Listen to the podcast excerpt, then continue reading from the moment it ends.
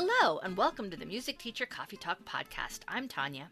And I'm Carrie. We are both elementary music teachers who love to talk shop, preferably over a steaming cup of coffee or perhaps an iced coffee for the summer. This is episode 114. Today we'll be kicking off our 2022 Summer Book Club and we'll be discussing part one of Culturally Responsive Teaching and the Brain by Zaretta Hammond. We'll also do a fun summer quiz. And in our Coda section, we'll give some specific recommendations of our favorite things we are enjoying out of the music room. So grab your beverage of choice and let's get started.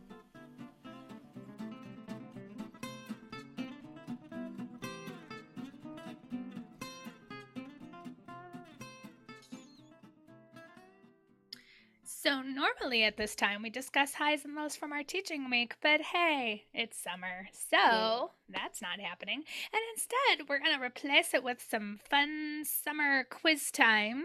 I'm going to be giving Tanya a little quiz, and this is just a totally random quiz that I found on BuzzFeed that I thought would be fun. Okay. Um, Tanya and I are, are proud Gen Xers, although Tanya's more solidly Gen Xer than me. I'm, I'm that weird cusp of kind of a Gen Xer, almost a millennial, but For this Um, day, it's almost like just calling me old, and that's okay. No, we are proud of this generation. And so, given that fact, I'm going to give Tanya a quiz. Now, I don't love the title of this quiz because it says this is a Boomer and Gen Xer 1980s quiz, but we're just going to take Boomer out. We're going to say this Yeah. is a Gen Xer 1980s quiz that no Gen Z or Millennial could realistically do well at. So, Well, those of you Can who I just are. say uh, that G- Gen X and Boomer are not the same, please? No, they're, they're not the same. They're not the same at all. No. Right. So My those- parents are boomers. those of you who are are more of the Gen Z or millennial uh, crowd, see if you can get these answers right, and we'll see if Tanya can get these right. And this is just all about like history, culture, everything going on in the '80s, not necessarily music specific. So, Tanya, are you oh, ready? Okay. Oh gosh, yeah. Now Okay. I'm nervous because I can do music really well, but I don't know about the rest of the 80s There- well, stuff. the very first one is a music question. So, Cool. which of these songs was Tina Turner's big comeback single? What's love got to do with it? I was gonna say there are it's it's multiple choice, but sometimes you might not need it. Um, okay. The choices were Private Dancer, The Best, or What's Love Got to Do with It. Tanya says, What's Love Got to Do with It? And guess what? Ding, ding, ding. You're right. All right, TV question. Which TV show featured the infamous Who Shot JR cliffhanger storyline? Dallas. Yes. Very good. I didn't even watch that show. I- yeah, I didn't either, but uh, everyone knew that was like a thing in the 80s. Yes. All right, who did Ronald Reagan defeat in the 1980 presidential election? Oh, now you're gonna have to give me the choices. Walter Mondale, Jimmy Yes. Carter, or Ted Kennedy? Walter Mondale. Right? Jimmy Carter. Oh my God! Really? Yeah. Oh my! Oh no.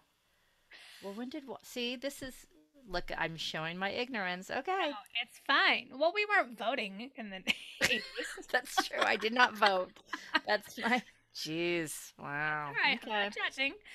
All right. Well, here's a here's a more pop culture question. Which Okay. soda brand infamously changed its formula in 1985? Coke. The choices are Coke, Seven Up, or Pepsi. Are you sticking with your answer?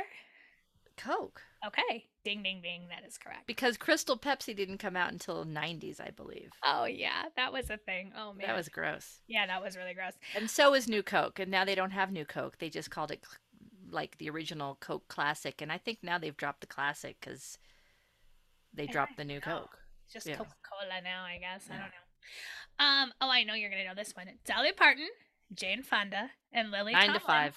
starred in which movie together? Nine, Nine to five, Five. Working Girls, or Broadcast News? And the answer is Nine to five. nine to five. You got it. Okay. Oh my um, God. Gosh. Okay. Now you've got a song stuck in your head. I'm I'm still smarting over Jimmy Carter. Oh man. It's all Sad. good. Which of these was not a popular author of the 1980s? Danielle Steel, Sidney Sheldon, or Jonathan Franzen? Jonathan Franzen. You are correct. I'd He's like- that one. Oh, okay. He's much more 2000s, right? Yeah. I don't know. Okay, um, this is a sad one. What was the name of the space shuttle that tragically exploded shortly after takeoff in 1986? The Challenger. Yeah, Columbia, Challenger, or Discovery. Yeah. Yeah. I remember watching that in school. That was really I remember I was home that day because I had just had my wisdom teeth pulled. Oh. And so I was napping and listening to the news, and it all got tangled in my dreams Yeah. um, oh, yeah. because I was on some some pain meds for that. And uh, yeah, that was crazy, yeah. horrible. Very sad day. Who was Johnny Carson's sidekick and announcer on The Tonight Show? Ed McMahon, Doc Severinsen, or Don Rickles? Ed McMahon. That is correct. Doc Severinsen was the musician, right? Yes, yes, he was the band leader for many years. Yeah, yeah. Which toy line caused an absolute frenzy in 1983? Care Cabbage Bears, Patch Teddy Kids? Ruxpin, or Cabbage Patch Kids? Yes, it was Cabbage Patch Kids. I remember getting a Cabbage Patch Kid. I don't think that year. I think like the next year I got one. Cause My sister got one. I was a little too old, and I thought they were freaky looking. they were, yeah, yeah. And then there was the whole Garbage Pail Kid cards. Oh, those were gross. Yeah. Those are really Oh, sorry. This one is a picture that I'm supposed to show you, but I bet if I describe it to you, you'll figure it out. Okay. Um, it says this is a scene from which Cher music video, and Cher is wearing a very risque outfit. It looks like two strips of duct tape in a V formation going down the front of her body and a leather jacket, and she's on like a navy ship. Do you remember that Um, video? Oh, your choices are if I could turn back time, I found someone, or just like Jesse James. if I could turn back time, it's yeah, gotta be. if I could turn back time. Man, that video was woo risque at the time. I can't even remember that video, honestly. okay, well, we'll have to link it in the show notes now. No, no, we don't. Uh, what was the name of the anti-drug campaign slogan that First Lady Nancy Reagan created? dare. Yeah, winners don't do drugs, just say no, or dare to say no to drugs. Dare, which stood for D A R Actually, know. you know what? They're saying the answer is just say no, because that was the slogan. what? Really? Did she come up with Dare? I remember Dare being, you know, the school program, but did she come up with that? I don't I know. don't That's know. a little confusing. Okay. They're saying her slogan is just say no. Okay. Well, And here's just- how I remember because in the bowling alley, my mom was on a bowling league and I used to go hang out and there was a pinball machine and there was like a caricature of Nancy Reagan with a just say no t-shirt on on this pinball machine. Wow. You know, 80s. that's very 80s. And so it, it, it, it also reminds me of the Nike slogan, just do it. Like Yeah. when you put the just in there, you you know that it's kind of flawed because it's No not a simple choice. thing. And this slogan is saying this is a simple thing. Just say no. Just do it. Just Uh-oh, here comes another political one. okay. In 1989, ooh, this is the tail end of the 80s, President George H.W. Bush did a now rather infamous live television address saying that DEA agents had arrested someone for selling what drug across the street from the White House at Lafayette Park. Wow. Do you remember this? I don't remember this, but read the multiple Your choices are heroin, marijuana, or crack. Well, it sounds like it should be crack. I mean, yeah, that's the right answer. I don't remember this event. I It was all about crack in the late 80s. apparently That Oh, that was the one you're gonna know. Okay. Okay, what was the name of the baby rescued from a well in 1987? Was that baby Jessica? That was baby Jessica. Sorry, the other choices were Amanda or Heather, but I, we already know the answer now. Heather. I could talk about Heather's, but no. Well, yeah, that's a very 80s name. Oh, okay, I'm going to skip this one because it's another picture. Okay. Madonna caused a commotion when she performed a song while dressed in a wedding dress. Like a virgin. the very first VMAs, the very first VMAs in 1984. Yes, like a virgin is the correct answer. All right, in the early 80s, Jane Fonda launched what successful venture? Her own women's issue magazine called Jane, Her own um, perfume aerobic line, or her own series of workout videos. I used to do one in the mornings, sometimes with my mom. Yes, for Workout workout videos. Oh, yeah. What was the name of the hamburger that McDonald's introduced in 1985 that was served in a styrofoam container that separated the hot burger patty from the bottom part of the burger? You know, The don't. McTasty, the McClassic, or the McDLT? It's the DLT, right? No. Is it the tasty? I I really, don't I, know. What's your final answer? um, I'm gonna go with The tasty McTasty. McTasty? No, it was the McDLT. All right, so clearly I wasn't into those, and I don't no, no shame there. True or false? Pac-Man inspired a hit song.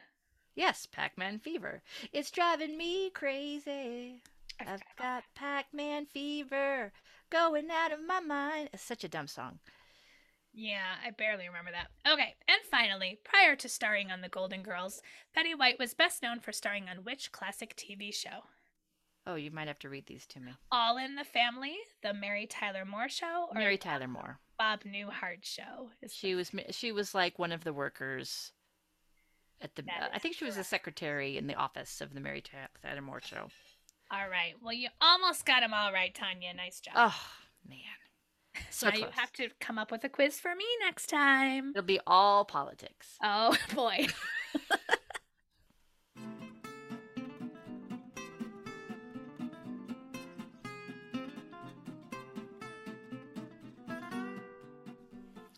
And now, time for our main theme. We are discussing the first five chapters, part Four one. chapters. Oh, sorry, four chapters, excuse me.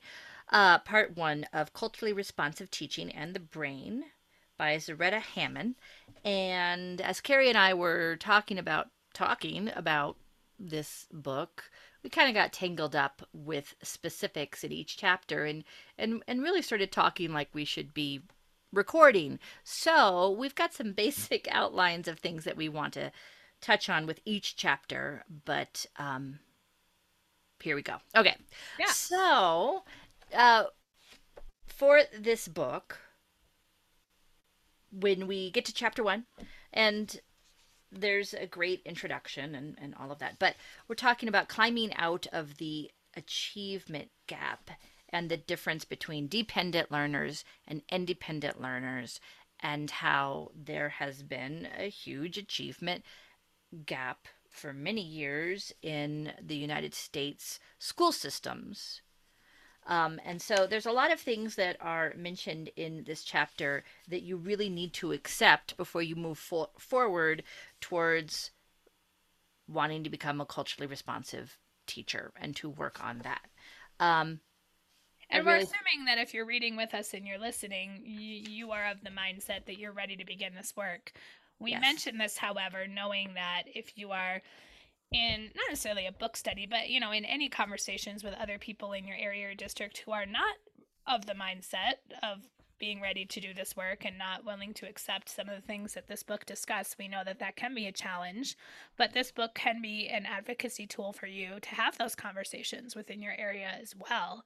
Um, I, one thing I want to mention too is I just really enjoy reading this book. I guess I was a little bit nervous coming into it, thinking this is going to be really heavy reading and it's it's it's going to be just really slow reading. I, I found myself being able to read this kind of not quickly, but like it's enjoyable. Like I just appreciate the way this book is written in very like easy to understand language. It's just everything is laid out in a way that makes it really easy for me to understand and begin to process. So I just want to say that I really appreciate the way this book is written.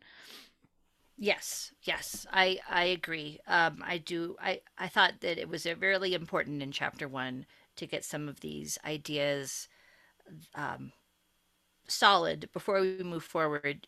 You, yeah, and I, I I agree that it was good reading, and I'm glad I have some background knowledge. Um, before we dove into this, like Carrie, I know that earlier I was saying, you know, it's about time that we read this book, and I was thinking maybe we should have read earlier. I think right now, as far as what you and I have done reading wise together, this is like the perfect time for that. And I think we were set up for this. Can I read something from page 14? Yes, please.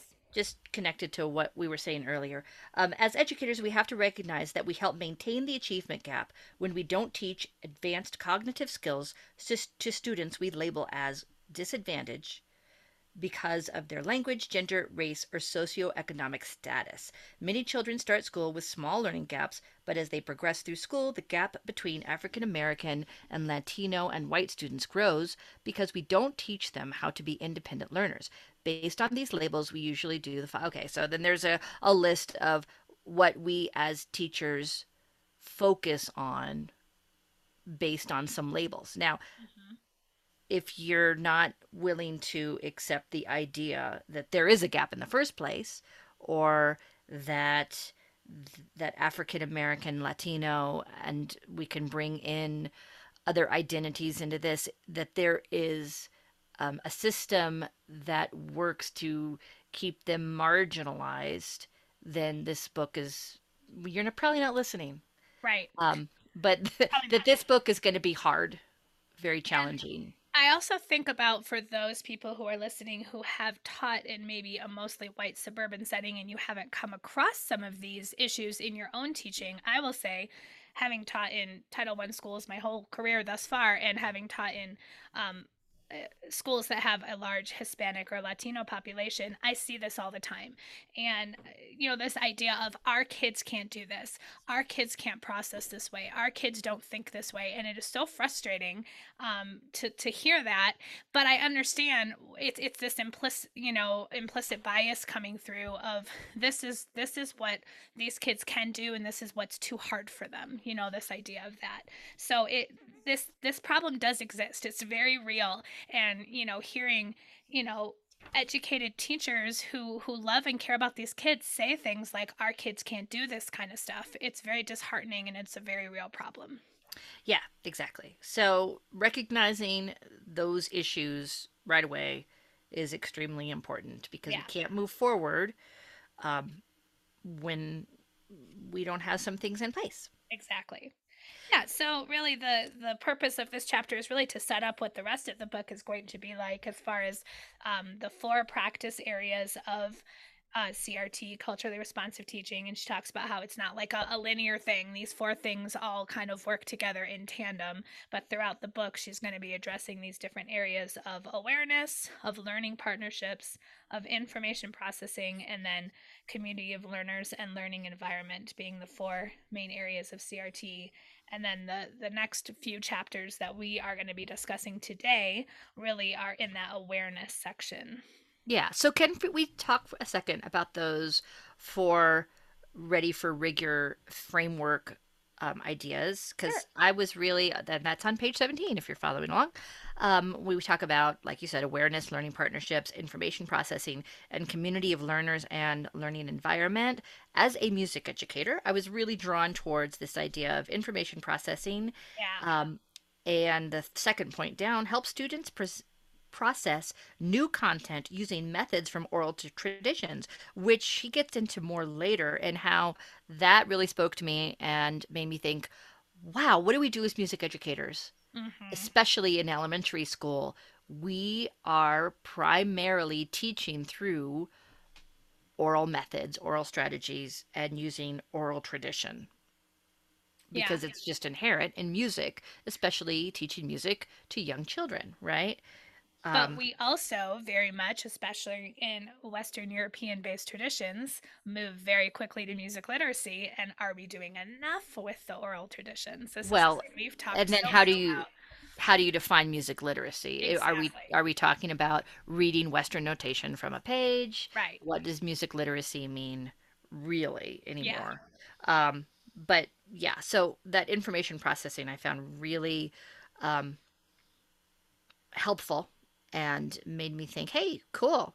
I'm so happy to be a music educator, and I'm now look at that, cool. Yeah. Um, yeah. So as I was reading, I was thinking about my own deficits or my own um, ways of teaching, but also, you know, things that I think are positives, like oral traditions um, within my classroom. And when I look at this framework, I think that the community of learners and learning environment is something that w- when one teaches a rotating environment, a rotating community of learners, like yeah. I'm thinking about how do we apply any of these ideas or all of these ideas towards a shift and I, I'm sure if you've been teaching for any amount of time, you understand that you have classrooms of kids who come to you and they vary, like sometimes widely, from how they're able to process information, their enthusiasm, their um, behavior, their ways of attending or not attending to tasks in the music room. Mhm. And for many years, I've I've thought it's really interesting to see how that develops over the school year Mhm. and the teacher's influence on that and like individual students' influence on that. Um, and I'm just thinking about, well, when it's mentioned use classroom rituals and routines to support a culture of learning, like I try to apply the same routines, the same rituals in my classroom, but I do notice that throughout the school year, I'll tweak Sure. based on the specific students that are in the room. Yeah. Um, but I mean, that that's just a really interesting thing to think about as someone who teaches lots of, I guess, mini cultures. Sure. I was thinking when I was looking at this chart on page 17 about the overlaps of the books we've read in our previous summer book clubs and where those overlaps are occurring. So for me, I was thinking about when we read um, Music and Social Emotional Learning by Scott Edgar, like that is obviously really going to overlap with the quadrant of community learners and learning Oh, yeah. environment because that's all about that building of relationships and making sure students feel seen and heard and you know the importance of that and then i was thinking about the book that we read um, teaching for musical understanding and how Mhm. that really for me had a lot to do with both the information processing and the learning partnership sections where it really talks about you know that balance between giving students background information but then pushing them further with their own thinking giving students more agency and more you know push for them to show more independent thinking in their work. Um so anyways that was kind of also what i was thinking too like obviously you know we hear that quote good teaching is good teaching but when we focus in on a specific you know thought process in these book studies that we're doing how can all of these things kind of overlap to create you know what we are all looking for is like this comprehensive cohesive positive experience for our students and for ourselves you know that's the end Yeah. goal Can I just say I've always hated that phrase "good teaching is good teaching" because I think it, yeah. it really dumbs down and generalizes all the things that need to be in place for good teaching to be good teaching, and it also saying assumes yeah Yeah, it also assumes that teaching um, exists in isolation without the input of the people, of the learners. Right. Like, right like you're a sta- sage on the stage and you teach good, and then and they learn good, everything's awesome. And yeah, so anyway, but maybe I'm reading too much into that. No, but this is what I'm saying. Like when you look at this chart and all of the things that we're trying to do, and this is just a little one page summary of all the things we're trying to do all the time. Yeah, that is definitely a, a phrase that doesn't encompass everything that we're doing if we're Yeah. doing the work. So, All right. Can well, we, shall we move? move on to chapter two? That's exactly what I was going to say. Okay. Okay, sure. so there is a, and I'm sure if you've been around, you've seen this graphic on page 24 of a culture a culture tree, and in this Oh, look, chapter, hold on. Can we back up and say chapter two is called "What's Culture Got to Do with It"? yes, yes, Just want to make sure we know. so we're what talking about about culture and its influence on learning. Yes, right? thank you. Okay, Now go ahead. so in case in case one didn't think that culture has anything to do with how one learns, we learned um, yes, it has a lot to do. Your culture really influences greatly how you learn, what you learn, because you've built some schema before you've even entered school, Mm-hmm. and that's going to affect lots of things. And okay, so we've got this culture tree, and in, in this chapter, she describes um, that a lot of times we see culture represented with an image of an iceberg with the Mhm. surface culture on top. Um, but this is this is a better representation, I think, for sure because we see a tree and then the leaves have things like on surface culture like food art songs holidays hairstyles clothes dance stories literature um, and then we see the root the branches going down into the trunk and the trunk is um, nature of relationships eye contact personal space acceptable food food sources being honest nonverbal communication like some of these deeper things that are not really spoken of and not always um, brought out and, and talked about. And then we see the roots, the deep culture, the collective unconscious, the beliefs and norms, the intense emotional impact on trust, which are which are big. Yeah.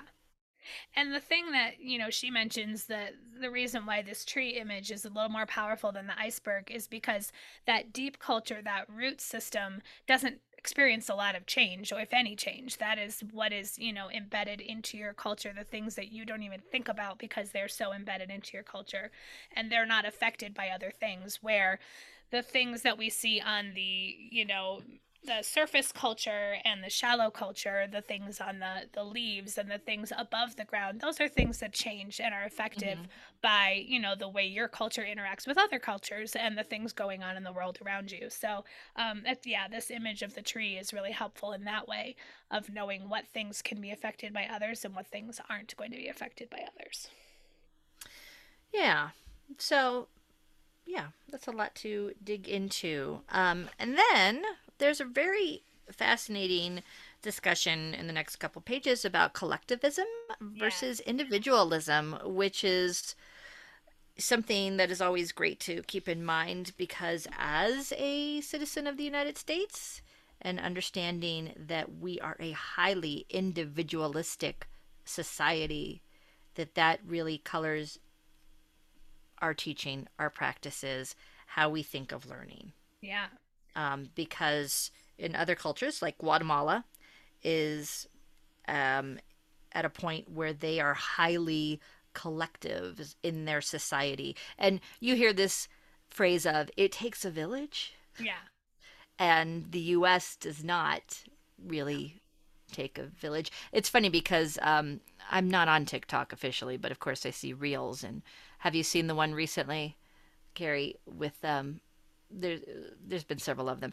Like overstressed mom and the voiceover is like okay so they say it takes a village to raise a child. How does that work? Do i call the village? Where is, is there a, village? Where's like how do i reach the village? Is there a number? Yeah. Yeah. Hotline yeah no it's yeah it's very true and you know it talked it has this lovely chart where it's showing you know countries that have a high level of individualism versus collectivism and of course it's united states is the top and then we're looking at a lot of uh, Western European countries, as well as Australia and New Zealand coming right after it. And then as you go down the chart, we're seeing um, more Hispanic, Latino communities and cultures, as well as African countries, um, definitely at the bottom of that chart. And so, if we think about students in our own classroom that are coming from those cultures, what are we doing to address that desire for that? that group feeling then how are we promoting that relationship and cooperative learning model in our classroom for all of our students um, mm-hmm. because it is so important. And again, this is where we as music educators maybe have a little bit of an edge because uh, over, like, if I think about a traditional classroom teacher, because so much of our music making is group music making. Yes. Um, but I know something you and I have talked about many times in many contexts, Tanya, is um, I, I find myself doing a lot of whole group and then I find myself doing a lot of individual activities where I feel like I can do more as small group cooperative activities where students are doing a composition together in a small group and then performing it, or students are practicing something with a small group or working out a problem with a small group. So I think that's definitely an area of growth in my own classroom when I'm thinking about this idea.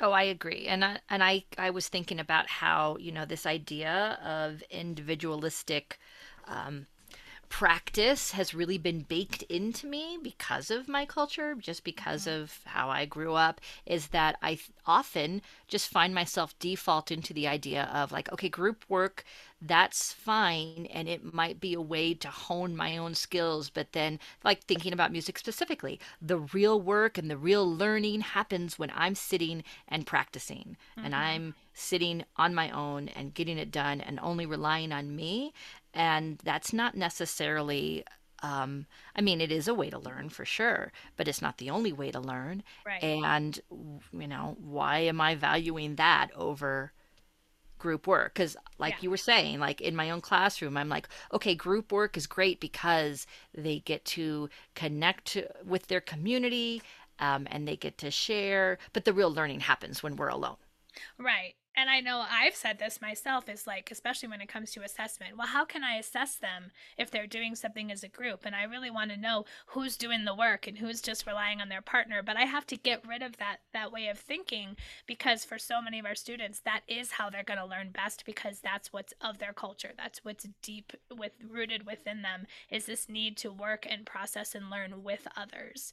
And I can still see, and I mean, I, I I've done this in my classroom, and when you sit back and you watch watch, you can still observe when students are working in groups and you can see how students are, which students are needing a little bit more support from their group, which students are the leaders. And so, eh, you know, I argue with myself about this fact all the time that, you know, even assessments don't have to be individual all the time. Assessments can be done within a group setting too. So I have a question for you. Yeah. Um, so and I've been thinking about this as I transition to a totally different school and community, and I've been thinking about you as well. And do do you because I I know basically the culture of where you're coming from and the culture of the population of where you're going to. hmm Do you need to apply the same um, attention towards group learning, for example, with a group of students who have been in a more individualistic um, growing up, learning? Like, I would think, yes, we do, because that's one of the nature of music. And also, I think something that's not in, mentioned in here, but I think developmentally, elementary school needs more um, group work and group dynamics in learning. But you know what? Maybe maybe that's flawed thinking also. Maybe just the idea of like when we're younger, more group, when we're when we're older, when we're high school, when we're college, alone, alone, alone Yeah. learning like that that's part of the whole it's been baked into me. But I mean, what are your what are your thoughts is moving from where you've been teaching and where you will be teaching? Right. So, yeah, coming from a school where I might have come at this before thinking, well, I should be doing more group and collective work because that is the culture of my students. Where now I'm going to a school that's predominantly white. So I'm saying the why is different, but that doesn't mean I'm still not going to do it. So for me now, the why is not I should be doing group and collective activities because that's the culture of the student. Now it's because I think it's what's good for kids. I think it's what's good Yeah, for their exactly. learning and it's going to help them develop social skills and it's going to develop, help them develop some of those executive functioning skills and some of those 21st century skills you know Right. um so yeah i I think the why perhaps is a little bit different but that doesn't mean that the task is necessarily going to be different if that makes sense Right. And and this is also not to take for granted that where you're going um everybody has the exact same upbringing because Sure. you you know, even even within families of the same race and class, there's going to be some differences, but oh of course yeah yeah Yeah. So then the next um, section also talks about the importance of the oral tradition versus written tradition. So, which cultures value one tradition over another. So, as we said earlier, you know, if we think about Western European traditions being highly, you know, written down, especially if we're thinking about music and we're thinking about what we've always said is music literacy, meaning Western European notation. And this idea of, you know, making sure that we are embracing the oral tradition in our class as well. Um, and for me, I'm really good with keeping things within the oral tradition as the students are younger. But for me, as the students get older, I do less of that, you know, quote unquote rote teaching, or I do less of that call and response stuff because I feel like I'm relying more heavily on notation with older students. And for me, this is something that I'm always working on and challenging myself more is to not have everything be rooted in notation. And this is also getting out of the um, you know, Kodály inspired mindset of everything has to get back to some sort of a concept, um, you know, either a rhythmic or melodic concept, and that music, just for the sake of music, and music that is created orally and orally with call and response, with improvisation, like that's all good stuff too. And I need to make space for that in my classroom. Well, and can I also mention that we we can't deny the impact of COVID and the years we've been and you know the last two years plus um, having such a great impact on how students have developed or not developed in their group skills, right? Mm-hmm. So I'm going to I'm to read from page 28. The oral t- tradition places a heavy emphasis on relationships because the process connects the speaker and listener in a communal experience. So that communal experience on Zoom yeah. looked very different uh-huh. and did not really require all participants to really be there, right? Right. Even 100%. though they're there, they're they're uh, you know.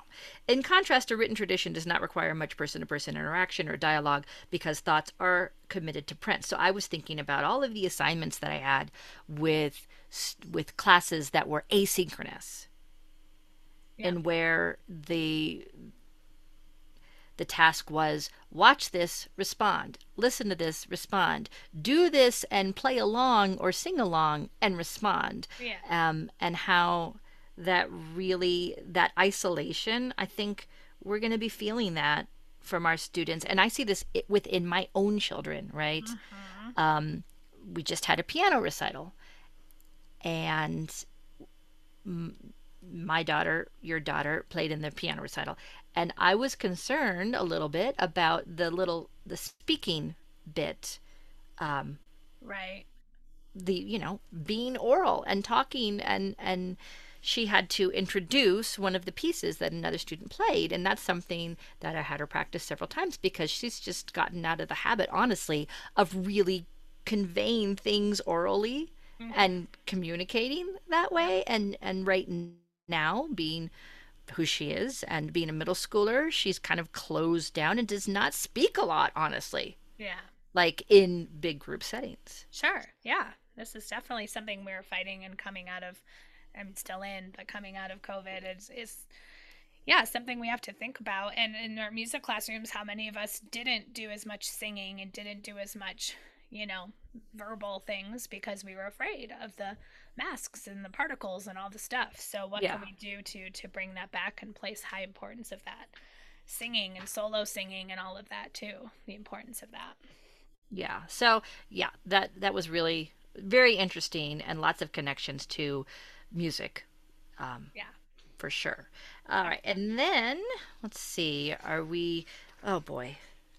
Well, it definitely gives some more things in um, the second chapter, things to think about as far as um, implicit bias and structural racialization. I mean, just just lots of things to build our own capacity and background knowledge and what's going on. Um, and then there was a, a section about culture of poverty and this, you know, misnomer of the culture of poverty, which was really interesting because this is something that I've definitely had many discussions with other educators in my Title One buildings before. Is it about race or is it about poverty? Is it about the yeah. intersection of the two? And what she really got to, which which made sense to me, is that it's not necessarily a culture of poverty, but what we see within, you know, generation or um, the cycle of poverty, this generational poverty, are things that are responses to that. So, um, mm-hmm. you know, things that we are stereotypes of this culture of poverty. They're not necessarily a culture itself, but they are responses to um, situational poverty. So things that are going on in that in that community um, and and the the impact of PTSD on these students in coming from generational poverty is huge. The statistic that she mentions, I'm just going to read it. Um, she said. Uh, Dr. Victor Carrion and his colleagues of Stanford's Early Life Stress Research Program point out that as many as one third of children living in our country's urban neighborhoods have PTSD, nearly twice yeah. the rate reported for troops returning from war zones in Iraq. And this yeah. is so huge. And I've seen some research about um, the the effects of PTSD on kids and how what it looks like is it looks like um, ADHD symptoms. It looks like attention deficit things. And so oftentimes mm-hmm. kids are getting medicine and med- medication for ADHD, but it's not really treating PTSD, so it's not necessarily working. So a right. lot of our students who have hard times, you know, attending and, and focusing in class, it's not ADHD, it's PTSD. So anyways, that's a whole tangent that I could go on. No, but and, time, and that's but... there's many been many books about that and, yeah. and I really need to do a deeper dive and really truly understanding um, that because I like you I have struggled with the whole idea of you know race versus socioeconomic position and yeah it, it's all you don't know what you don't know Right. right Right. um So, yeah, I'm trying to get culture of poverty out of my lexicon because I'm going to read one more quote that I think is helpful. Um, she says, Coping skills are mistaken for norms and beliefs. What appears to be a culture, quote unquote, norms, beliefs, and behaviors that are transmitted from one generation to another, or more accurately, coping and survival mechanisms that help marginalized communities navigate um, racial and economic caste systems. yeah So, anyways, that's a big thing to chew, but um, yeah and i want to read more on that because i'm i'm inter- I'm, I'm really interested in generational poverty and and how that transpires over time and I- mean i think it's really it's it's it's it's a huge problem it is, and it's the it's cycle not of poverty. Yeah, and it's not something to ignore or dis- discount. But I think what's important for me, what I was learning in this chapter, is that it's not culture. That that is, it's different than culture. It's still something to understand and respond to as an educator, but the response is different, right? Right. And and failure to recognize the political structures that we have in place that keep certain races classes down mm-hmm. is extremely important. Um, it just it, I it seems to always go back to what political structures that do we have that we just take for granted that are a okay that are continuously uh, not allowing people to be successful in life. And and that's and that's huge. And so whenever someone says teaching's not political stay in your lane. Just put your head down and teach music teaching is extremely political because you have to take the culture you have to take culture in and understand the impact of that. And within that you have to understand also um, what's not culture like you were saying um, and and what is things that we just take as normalized normalized um, society and and how that's detrimental to so many different people.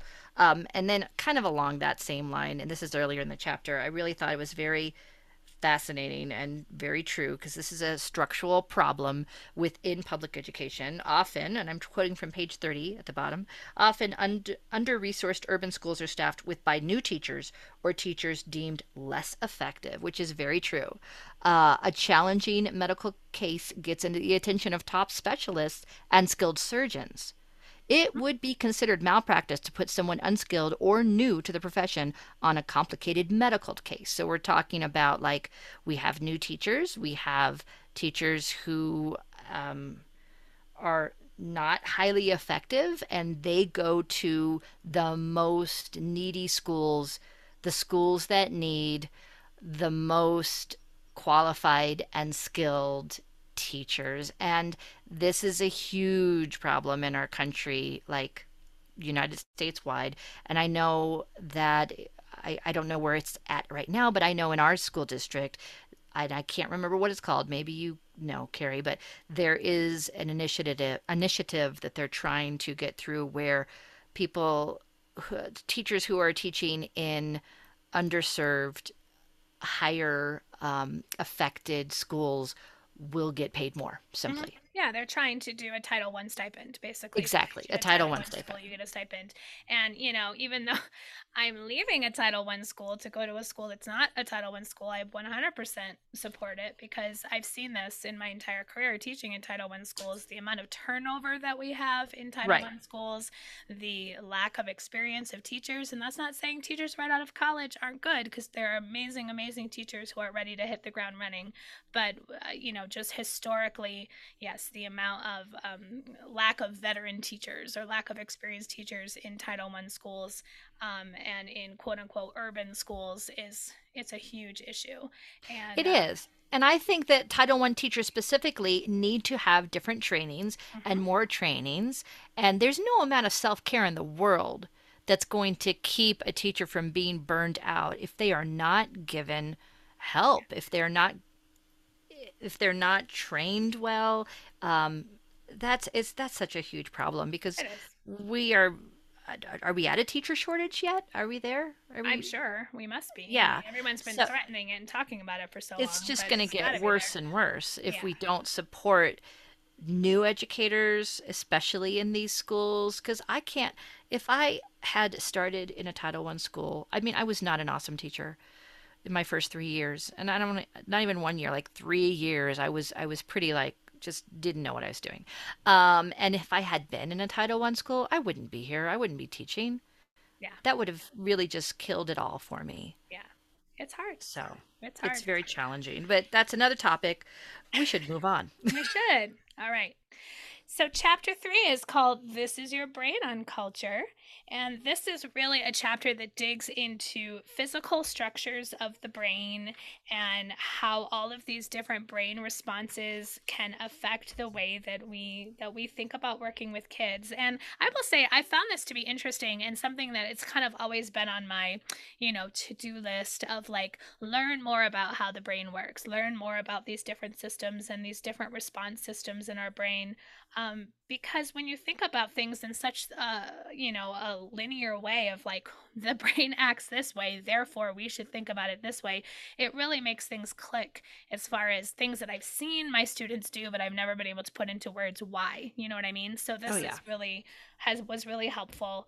Um, so yeah just know when if you haven't read yet you're going to be reading um, this is this is all about how the brain works. And if you've done a lot of work on this up before maybe you can read it quickly. But for me i i read it slowly and took a lot of did a lot of highlighting and a lot of I yeah, I have so many highlights, and I don't want to get into the nitty gritty of like the different brain regions. And this is probably things I know that I, I have been introduced to before, and I have learned this and relearned this because there's so much to it. Um, I think one of the the bottom lines of this is that learners need to feel unthreatened and they need to be in a community that they feel um, safe in and that they can make connections with other people in in order to learn and then i know we've said it before and we'll say it again that relationships are huge as far as not only building community but making learners feel making putting learners in a place where they can learn because their brain is not in a flight fight or freeze mode. Right. Um and there's yeah there's lots Yeah, page lots there. 45 really summarizes it well because this is a section that talks about the nervous system specifically. And it says an important takeaway is that through the nervous system that individuals build the physical foundation for positive receptive relationships. Relationships are not just emotional they have a physical component. Relationships exist at the intersection of mind and body. Yeah. So, you know, when we talk about, you know, the social emotional learning and all of this stuff, it's not just this, oh, foo foo, feel good, happy, happy thing. Like, we are really getting at the root of what kids' brains need to function correctly in an academic setting and in any community. Um, you know, this stuff is important. And if we don't address it, kids can't learn correctly, is really Right. what we're getting at. And in the middle of the page, the body starts to produce stress hormones that make learning nearly impossible. And I just think about my own specific experiences. I can think of a situation um, last year in which something happened that um, was like extreme stress to me immediately. And then I had to sit in a lecture um, online and I don't remember anything. I was just that whole time I was I was thinking about oh my what do I do about this situation? What what's my next move? Oh, I'm so angry. Oh, I'm so stressed out. Oh, I can't like okay, focus on the focus on the speaker, Tanya. Come on, you're a grown person. You can do this. And you know what? I couldn't do it. I can't remember anything Yeah. that happened in that lecture and yeah it was online. I can point to other things that might have been but really it was something happened five minutes before and it just put me in a tailspin. And then i was thinking oh my gosh can you imagine like a student coming to school maybe let's just take something really innocuous. They woke up late and they had to rush to get to school on time. It's going to take a while before their stress hormones are not flooding their system right Yeah, yeah. I mean, we've seen it. I mean, we see it as, you know, quote unquote specials teachers, AMP teachers, as we call it in our district, if something happened on the playground or in class right before the kids came to us, sometimes we have we can't teach music yet because we have to help students process and de-escalate and figure that stuff out. In a perfect world, that would have happened before they came to us, but we know that what we do in our classroom doesn't exist within a bubble. And again, this goes back to what you're teaching, what you were saying about teachers who are like, "Well, I just teach music. I don't worry about all that other stuff." It's like, but that other stuff affects how you teach music. How can yeah. it not? You have to get at the root of what's going on with our kids. And it's hard. We understand that we have a limited amount of time and we see so many students. So we know we can't know every single detail about every single one of our students' lives all the time. But if we see that students are experiencing a high level of stress when they're coming to our classroom, we need to get at the root of what's happening and how we can help them, you know, get to a place where they're ready to learn again. And if we ignore it and say, well, that happened on the playground. That's not my problem. Now, all of a sudden, you've created a wall where that student can't learn that day. And that's exactly. on you. That's on and you. not only that, but you have damaged the relationship because you've shown yourself as, a, as someone who doesn't care. Yeah. 100%. To get them you know, in a place ready to learn, not just ready to learn, but that cares about them. Yeah. Um, and yeah, and I am ashamed to admit that as a very inexperienced teacher, that I did have that attitude when kids would come in riled up for whatever reason. I was like, oh my goodness, why can't they just put it aside? Let's just, we're doing music now. Put yeah. like hanging up at the door, and it's just simply it's just simply not possible. And right. shout out to Calm Down Corners or, you know, whatever you want to call your mindfulness area in your room um, because I tell you, maybe years ago I would maybe would have thought, oh, that's that's just kids are going to take advantage and they're just going to go there when they don't need to and they're just going to um, take time and do it to not engage musically. And you know if a student is honestly needing time to calm down and has a place where they can do that and feel okay about that um, and not called out because of it, that is a really good thing. And if you're, and this is, if your classroom is engaging and fun and awesome, kids are going to want to be participating. Yeah. They, will want to do that over playing with my mindfulness bottle, right? right? If they're spending all that time in the the calm down corner. Maybe it's not the kid, maybe it's you. no, but it's true. And I was that person, and I, I am still that person. I have this inner battle with myself about peace corners, calm down corners. Sometimes I'm like, I'm just not even going to bother with it. Um, but I, I've I've done it and I've seen the benefit of it. And then it just becomes an individual conversation with that particular kid. The vast majority of kids are not going to abuse that. And if you have one or two kids who are, then you have a conversation with them about what your expectations are and you solve the problem. But don't create a problem within your mind that's not even there, which is what I always did by no. just not even providing those opportunities for students to have a safe space to go, right? Yes. And if you notice that you've got four or five kids going to that safe space, then maybe you need to change things around and make the entire classroom the safe space. Ooh. there you go. That's big thinking, Tanya. All right. Well, shall we talk about chapter four? Preparing Please. to be a culturally responsive practitioner. This, because this is where it gets hard. This is a meaty chapter, yeah. I mean, because this is really about you and really digging into you and what your culture is. And so yeah, many of us was... have heard this before, um, especially if you are, you know, a white, you know, middle upper class. You know, it's like, well, I don't have a culture, you know, but but we do. We all have a culture. Yeah. Um, you don't realize it when you're in it, especially.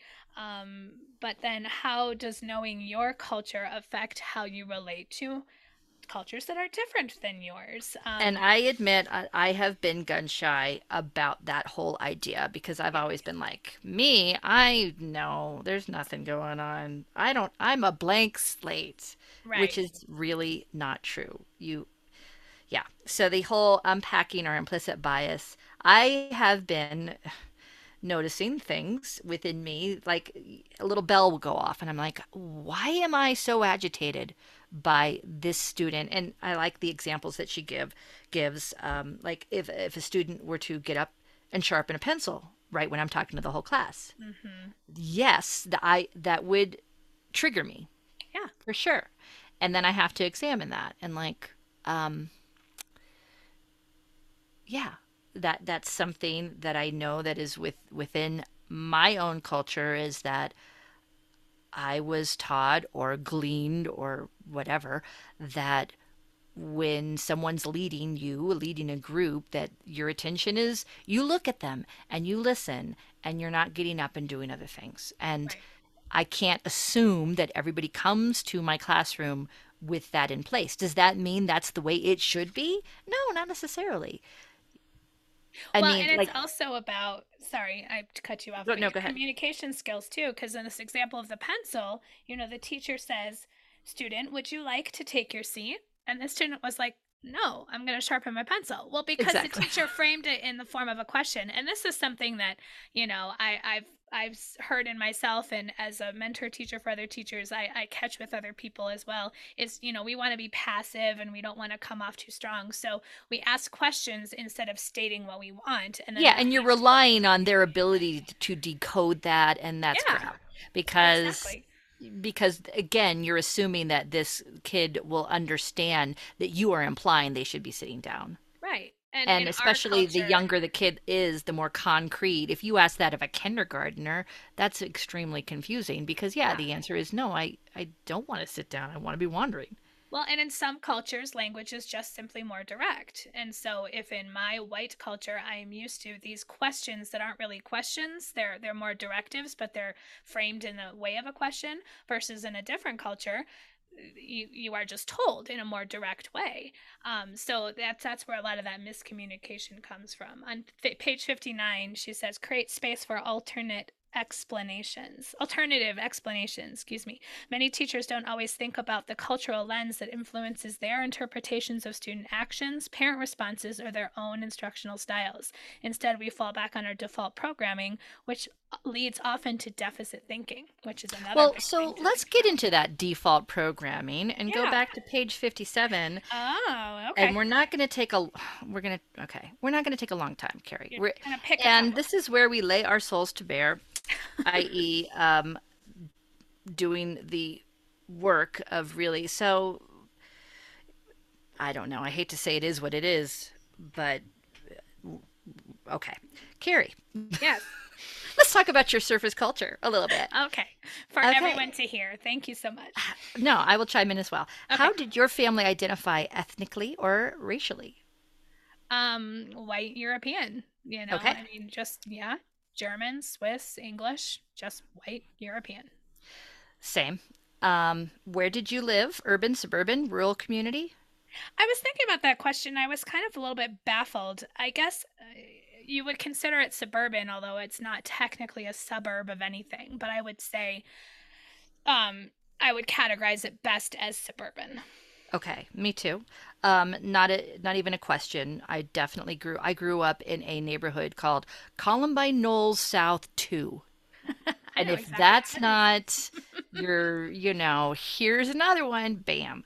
Um, so very suburban. How would you describe your family's econ? Oh wait, what's the story of your family in America? How is your has your family been here for generations? A few decades? Just a few years? Um, I believe, and I, this is where it's sad that I don't feel like I know, but my great grandparents, or maybe great great grandparents, depending on the side of the family, were probably the first generation here in the United States from either Germany or Switzerland, depending on the side of the family. Okay.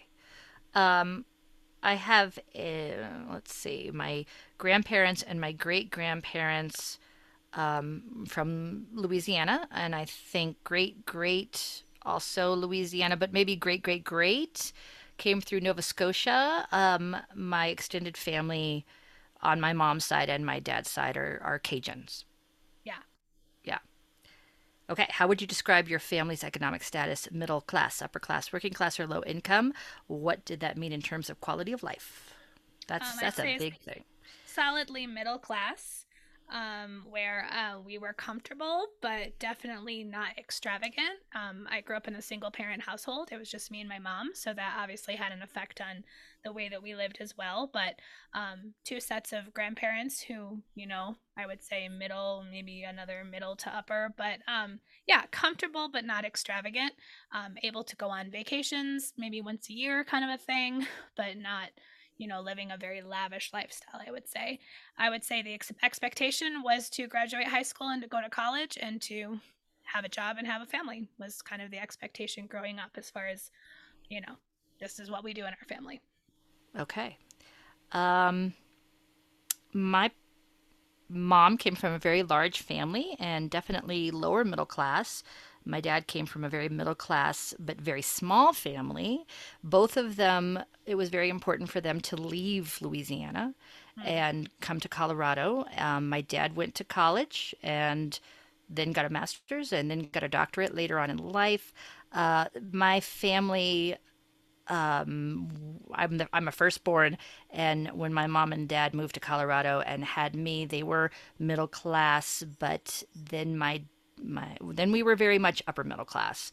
Um, my dad was a petroleum geologist and worked in oil in the 80s, which was very lucrative, and so um, we were very upper middle class. And then they divorced, and there was an oil uh, bust. Um, and then both of my parents being not married and on their own dropped back down to kind of middle class. So, mm-hmm. like, the whole class thing has been a roller coaster for my um, growing up family. Mm. But Interesting.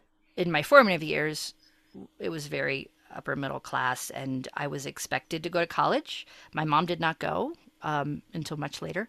My dad did, but both of um, their generation were like the first to go to college. Okay. So most of my mom's brothers and sisters did not get a college education. Um, my dad had one brother who was in the army and sadly passed away at age 19. Uh, so, not to give my entire family, extended family history, but there was a big expectation that mainly came from my father that I would go to college. I think mostly because both of my parents did not want me to um, I don't know. The expectation was go to college, get a job, probably get a family. Yeah. Yeah. So we already talked about the college thing. Uh, what family folklore stories did you regularly hear growing up? That's that's challenging. Not many. I mean, honestly, I I don't feel like I grew up in a somewhat musical family, especially on my dad's side. So I remember like Christmases where we'd sing Christmas carols around the piano, which is probably not necessarily of everyone's tradition. Um, on my mom's side, not quite so much. I mean, I think I grew up at a time where just the TV was always on a lot, you know, and so I think there was a lot of gather around and watch TV, which kind of took the place of that, I think, for a lot of American families. Um, if anything, I would say like camp growing up, going camping was kind of a thing, especially with my mom. Um, so like ghost stories and campfire stories and like camp songs was definitely a thing growing up in the okay. summertime. But I'd say that's as close to to family. And yeah i mean family passing down stories i mean i remember i had to do a project like in eighth grade where i had to ask my grandma and she told me some stories that were kind of interesting where she told me about like quote unquote gypsies who lived in their rural community in illinois and how she met some of those those kids and that was an influence on her. But other than that i don't remember my grandparents telling a lot of stories. Do you know what I mean?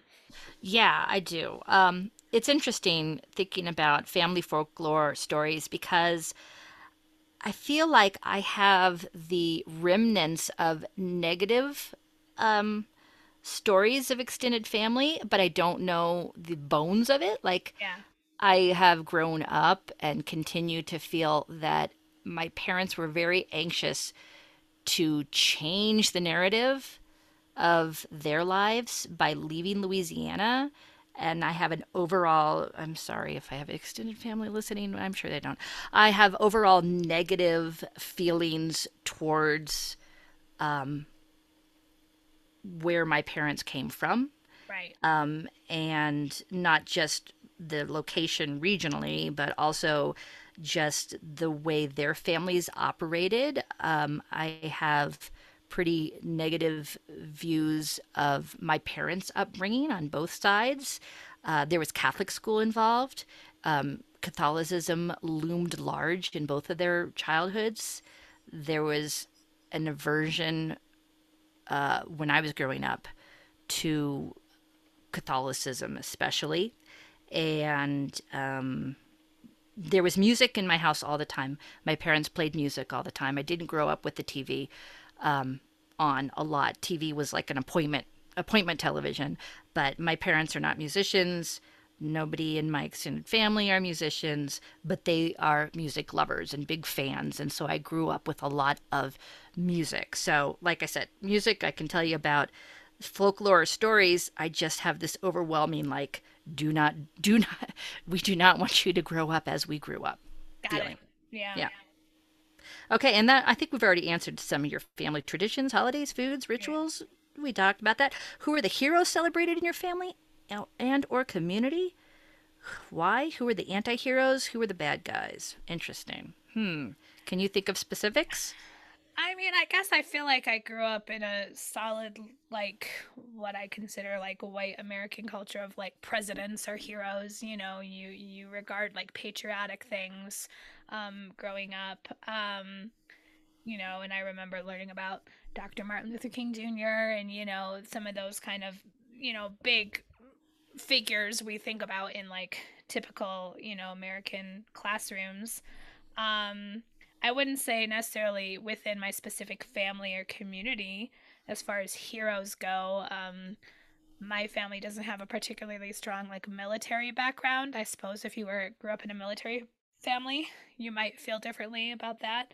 Um, and then like anti-heroes and bad guys, I mean, I don't know. I guess just like I mean, you I remember kids playing like cops and robbers kind of games. So it's like people who commit crimes are, are the bad guys. You know, people who who steal and people who go to jail are the bad guys. I mean, that sounds very simplistic, but that's that's what I felt like growing up thinking about those kind of things.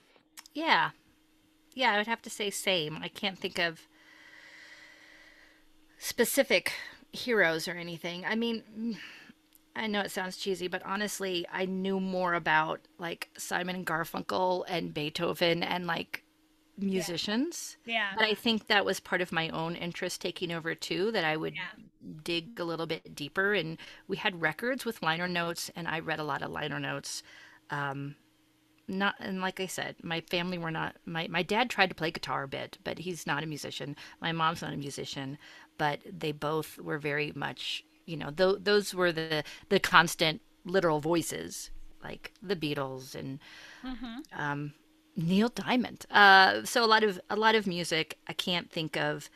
I, I, mean, I've mentioned as far as anti-heroes go. I think I was always afraid of the Deep South generally. Ah, yeah, that's interesting. All right. And uh, oh gosh, there's more. Um, so those are all. We should say those wow. are all sorry, those are all questions about surface culture. Yes. And these next questions get more into shallow. Uh, sorry, what's this one called? Shallow culture, right? Shallow culture. Okay, I'm going to skip a, a couple, yeah. and I'm going to go to what? Do you have some primary review primary messages from your upbringing? What did your parents, neighbors, or other authority figures tell you respect looked like? We already talked a lot about this, or disrespect. Yeah. Yeah, I mean, definitely looking at people while they talk to you. Eye contact was very important. Um, uh, not interrupting, even though I just interrupted you a second ago. Not interrupting no, was big.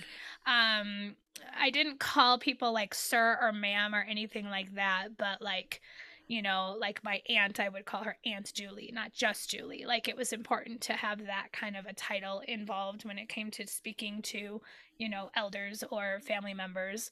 Um, you know, teachers were were always Mr. or Mrs. You know, or Ms. We never had first name or anything like that. Um, so yeah, just in general, respect was doing as you were told, listening, um, looking at people in the eye. Um, I remember, you know, as I was becoming an adult, learning how to shake hands. Like, if you're going to be going on any sort of interview or any sort of, you know, college application kind of thing, you learn how to shake hands properly and dressing for success, dressing for the the situation you're in um, was something that was very much taught to me.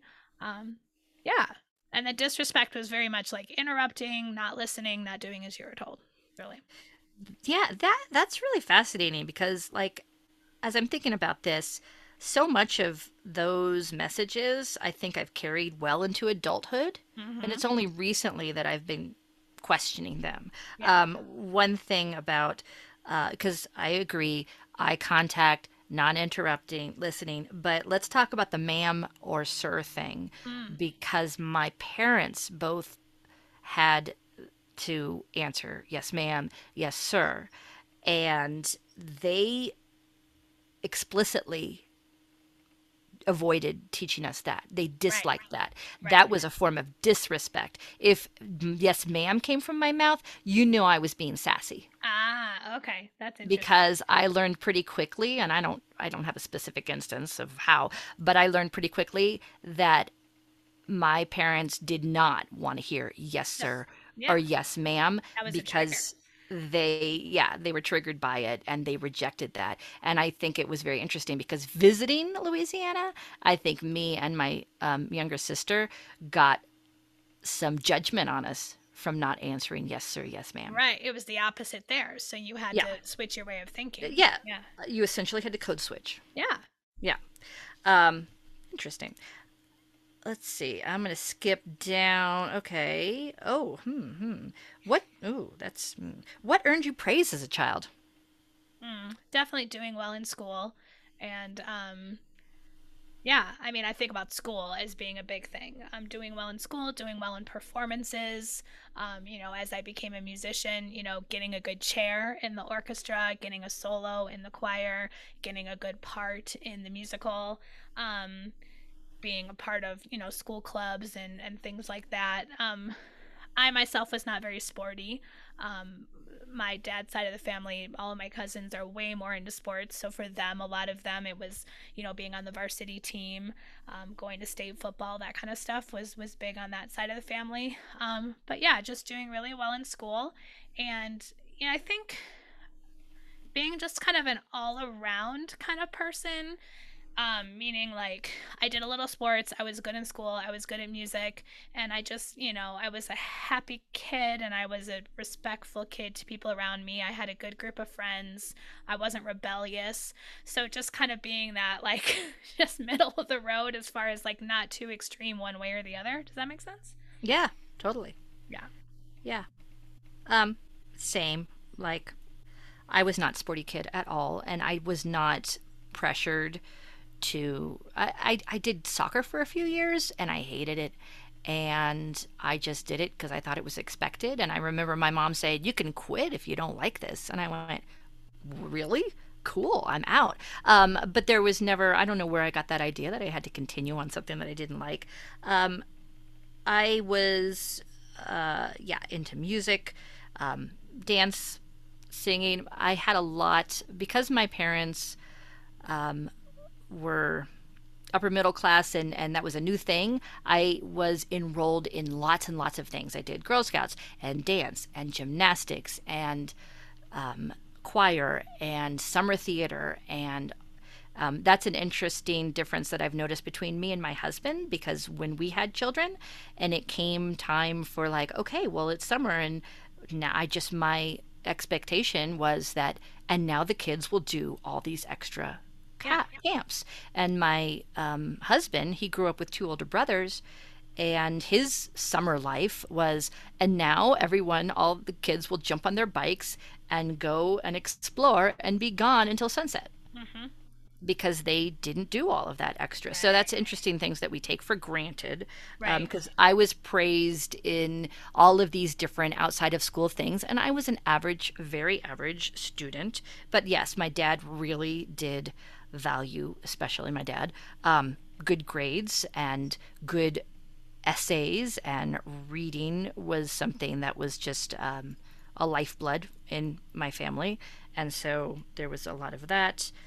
but it's interesting that we take these things for granted in our own families, especially when you start to build a family with somebody else. Yeah. And I would add too, now that I'm thinking, I think growing up in a single parent household and being definitely a latchkey kid, meaning like, you know, I would go home from school and be by myself till my mom got home from work. Being self sufficient was, I think, something that was just expected and praised as well. Like, I did my homework, I practiced piano, I did all the things I needed to do without someone telling me to do it because it was what I needed to do. And that's definitely something I know that I've um, found value as a mom too with my own kids is like they have a checklist of what they need to do when they get home from school whether i'm here or not to tell them what they need to do. And i think about that that that definitely comes from my upbringing of being expected to do those things too. Same except for i will say now right now with my own children the checklists are not working right now and i'm, I'm struggling big time because i am questioning like why don't you just do this because you're supposed to do this? Yeah. Um, why do I have to ask over and over again? Because I have my own checklist as a, right. as a grown up and I'm working through it. And I know I have my times where I procrastinate, but, and maybe this is like developmentally. I, I mean, I know sure. part of it is that yeah. this is like middle school and high school. Yeah. Um, that kind of brings us to what's your family's community's relationship with time? Mm. Oh, very much timely. Uh, I I get extremely stressed out if I'm late somewhere, and this definitely comes from my mother. We were always five minutes early to everything. She hated being late. I hate being late. Um, my husband tends to be a little late to things, but not extremely late. Not like extremely rude late, just like slightly annoying late. And it's not all the time. It's just sometimes, you know, like if he tells me I'm going to be home from work at this time, I usually just give him a 10 minute window in my own mind so I don't get irritated, kind of a thing. Um, yeah, timeliness is very important. Yeah, it's funny. Your husband and my husband are very similar in that vein because, yeah. yeah yeah, I've had the same kind of conversation in my head like, well, he said he's going to be home between four and five, but you know, since it's not a, a, a, hard deadline, let's just say five and six. Yeah, you know, because then you don't get mad on the other end, right? Yeah, and I think that growing up, uh, my family's relationship with time had a lot to do with the time of year. Ah. So during a school year, we are very punctual, and yeah, my parents were very much. If you're not five or ten minutes early, you're late. Yeah. And um, again, I'm struggling because I feel like I'm the only one in my family right now that adheres to that. Yeah. Um, and yeah, that's a that's a challenge. Uh, but I will say that in summer, growing up, summer days were like big swaths of empty canvas. Oh yeah. And there was a lot of lazing about and um, doing whatever I wanted. Yes. So but that was I I know now that that that was a luxury too. Sure. Yeah, yeah, yeah, absolutely. All right. Well, that's not all the things, but no. there you go. It's definitely yeah. It's interesting, um, you know, and as to be expected. When you said we were going to do this, I'm like, we'll probably have a lot of the same answers because we grew up not exactly the same. There's obviously some differences, but um, I know other people who will go through these questions will have completely different answers than we did, and that's the whole point, right? Yeah, well, I yeah, I think the bottom line is that let's not take for granted that how you grew up has it defines exactly how you're going to react and your expectations of not just you and your own family but your students. Right. And as a brand new teacher, I remember more than once being annoyed about a lack of respect shown to me mm-hmm. or what I perceived as a lack of respect. Mm-hmm and and I think that's very common as a newer teacher too, because you're very heightened aware of that because you're unsure of your um of your worth, of your like, wow, do I deserve to be respected? And yes, I do, and no, I don't. And yeah, I don't know. It, maybe that yeah. was just me. Doesn't everyone do that? Sure. Well, yeah. And I mean, that's why there's a whole section here about identifying your triggers and knowing your triggers, labeling those feelings, and practicing that self management. Um, I mean, there could be a whole book about that, and I would read it. Oh Um, yeah. and that I mean, I guess for me, it doesn't mean that you're it's not okay to have certain expectations. I think the important part is communicating them with kids. Yeah. You know, so like for example, you know, sit spots. I have sit spots in my class. And if a kid even starts to touch that sit spot and it starts to make that sound, I lose my mind. So I tell the kids early on in the year, these sit spots are something that really it, it really bothers me if you're playing with them because the sound bothers me but it also bothers me if they get moved and I have to reset them later. That's a waste of my time. So I'm letting you know now it's very important to me that you don't play with them. And if you're Yes. needing a, a fidget or if you're needing to do something with your hands, I can help you with that. I have some tools to help you manage that. Playing with these sit spots is not an option. And I just lay that out at the beginning of the year. And the reason why I bring that up is I went and observed another teacher who had sit spots, and her kids were constantly playing with them. And it obviously didn't bother her. And the kids were still learning, and music was still happening, but it was a trigger for me. It was a huge trigger for me. And I had a hard time focusing watching this teacher. So, you know, it's it's not necessarily saying it's not okay to have those triggers because I think it is. It's just labeling it and letting your students know, you know, what your limits are when it comes to those things, but then also understanding when they're doing something it's not to intentionally bother you, it's to trigger for you and you need to to figure out a way to make that work with that kid. Right. Well, it's a trigger that you can turn into an expectation depending on if you've got good reasons for it, right? Exactly. And that's Yeah. what it is. It was labeling the reasons. If I just say, don't play with the sit, spot, sit spots, that gets on my nerves. But by them tell me telling them it's the sound that bothers me. And it's also the fact that I know I'm going to have to spend time putting it back later. That's what bothers me, not just Yes. playing with it. Um, yeah, I think taking the time to explain your why is important. When Yes, and I've got a trigger like that as well. Um, that and in the beginning of the year, you lay the groundwork for this. But uh, when I hear kids randomly go over to an instrument and play it, Oh, yeah. Yeah. that that is. me too. if you want, do you want to see Miss Lejeune go ballistic? Yeah. Walk on over to that glockenspiel and start tapping on it. Right. Um, yeah, and I I have tamed myself so that I uh, I go ballistic inside. Let's be honest, but I try to make it clear several times throughout the year, and not in a harsh way, that like, hey, there's a time for us to play the instruments. There's a time for us to listen. There's a time for us to sing. There's a time for us to move, and sometimes those times will combine, right? Maybe we'll move and then we'll also play uh, maraca, but I'll let you know. Meanwhile, if I'm given instructions or if we're doing group work, like let's say we're in small groups around the room, would that be okay if someone wanders over and starts tapping on tone blocks? Not so much. yeah. I Right. think expectations are great. It's Yes. just about communicating and managing. And as as music teachers, I'm sure we all could make a big list, like taking off bars, yeah, yeah, the phones yeah. with telephones, or all of that. Totally. Yeah. Well, that kind of wraps up our highlights of these first there's four chapters. there's more about There's- labor- there's so much. yeah but this So- is where it's great to have some time and and have a notebook and write down things that set you off your feelings about it um, and create a plan to deal with those things Sure. So what we'll do after we post this episode is we'll we'll have a few different, you know, things on social media that you are, you know, encouraged to respond to if you're reading along with us. You know, we won't post any of the super heavy questions because that might not be something you want to, you know, type out for the world to see, but you know, just some ways for us to process together what's going on in this book. Um you know, and, and by writing it, hopefully that helps solidify some ideas and thoughts in your head. So we encourage you to uh, make sure you are following us on Instagram and or Facebook, and uh, add your thoughts to our post about what you were thinking during part one of this book. yes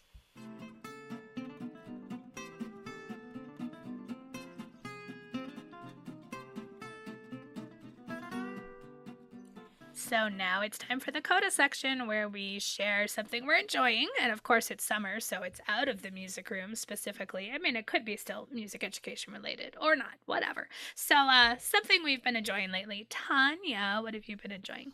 oh right i get to geek out over kate bush Oh boy, here Oh, we go. boy. as maybe maybe you've heard i don't know it's kind of a thing right now um, that the latest episode of Stranger Things, which I've only watched the first two, or sorry, the latest season of Stranger Things, which recently dropped, includes a Kate Bush song called "Running Up That Hill," and so. Okay, we've we've established the whole Gen X thing. As a um, kid who was really influenced by Kate Bush, um, I'm just thrilled that people are discovering Kate Bush. Yay! Because um, Kate Bush has been a musical hero of mine uh, since I was about 12 or 13. And I have kept abreast of everything she's done um, for a very long time. And her music has helped me out in many a troubling time. Um, and I love Kate Bush. So, yeah, the song Running Up That, that Hill has been very, very popular and, and talked about a lot. And it comes from an album, Hounds of Love. And if you are interested in going deeper with Kate Bush, Hounds of Love is an album that is a good gateway towards the rest of Kate Bush. Her earlier albums, which I love, love, love, that let's just say it's quirky, strange, and not lovely, um, but awesome. So she's a very very English musician and um, singer songwriter. But the album Hounds of Love, please, if you listen, don't shuffle it. It's meant to be listened to like from the first track to the last track.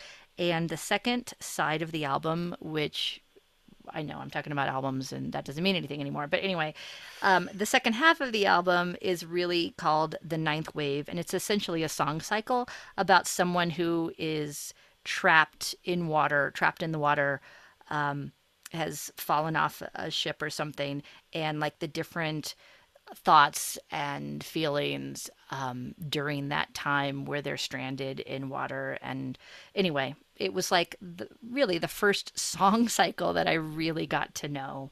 And it's a lovely um, and sometimes disturbing thing to listen to. But if you like Kate Bush and you want to go deeper, there you go. Hounds of there Love is a great album for that.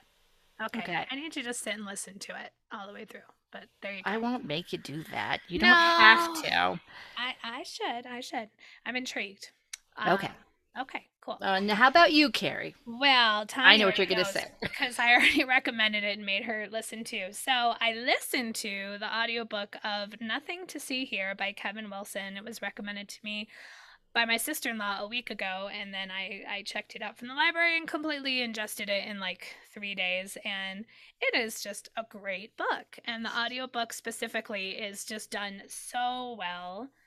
Um, so, I mean, the general premise, I can just kind of read it from Goodreads, um, is about a woman who finds meaning in her life when she begins caring for two children with remarkable and disturbing abilities. Um, so yeah, it's just uh, it's set in Tennessee in the South, and the way the audiobook is read with with the with the accents and inflections just really makes it come to life. I wish I would have. I didn't write down who the reader was. Do you remember? It's something? Ireland. Um, I can't remember her first name, but her last name is Ireland. But and she does specific- such an awesome job with all the yeah. voices. And my sister in law specifically recommended to me because she said she did a book club with some friends, and some of them listened and some of them read. And she said the people who listened got a much better experience. She said definitely listen to it. Um, anyways, it's quirky. I would definitely describe it as you know kind of dark humor. Um, but it's if you're looking for just a fun summer read or fun summer listen, eh, definitely give it a try. Nothing to see here by Kevin Wilson.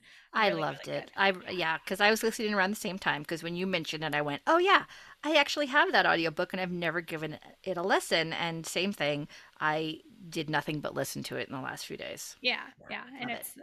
it's heartwarming but also funny and you know slightly and, uh, disturbing at times, but nothing. Trigger warning. Um, there's a lot of f bombs, which I oh, thought oh, right. were entirely appropriate and, oh, and yeah. fit, fit, the narrator completely. And um, but if if you've got issues with that, or there's no. About.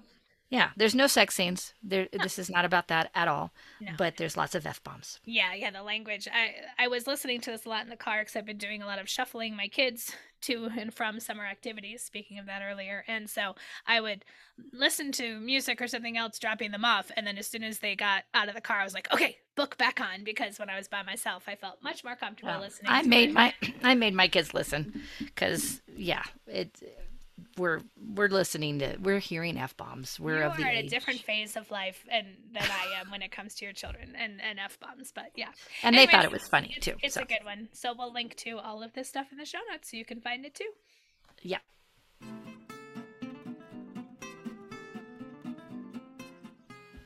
We've reached the double bar line. Thank you for listening to Music Teacher Coffee Talk. Show notes can be found at musicteachercoffeetalkpodcast.com.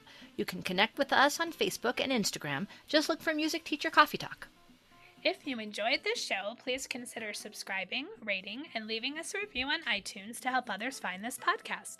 And we always appreciate folks buying us a coffee, so look for that link on our show notes and on our Facebook page. In our next episode, we'll be talking about part two of Culturally Responsive Teaching and the Brain by Zaretta Hammond. That episode is scheduled to drop around July 3rd. Until next time, this is Carrie. And this is Tanya wishing you happy musicking.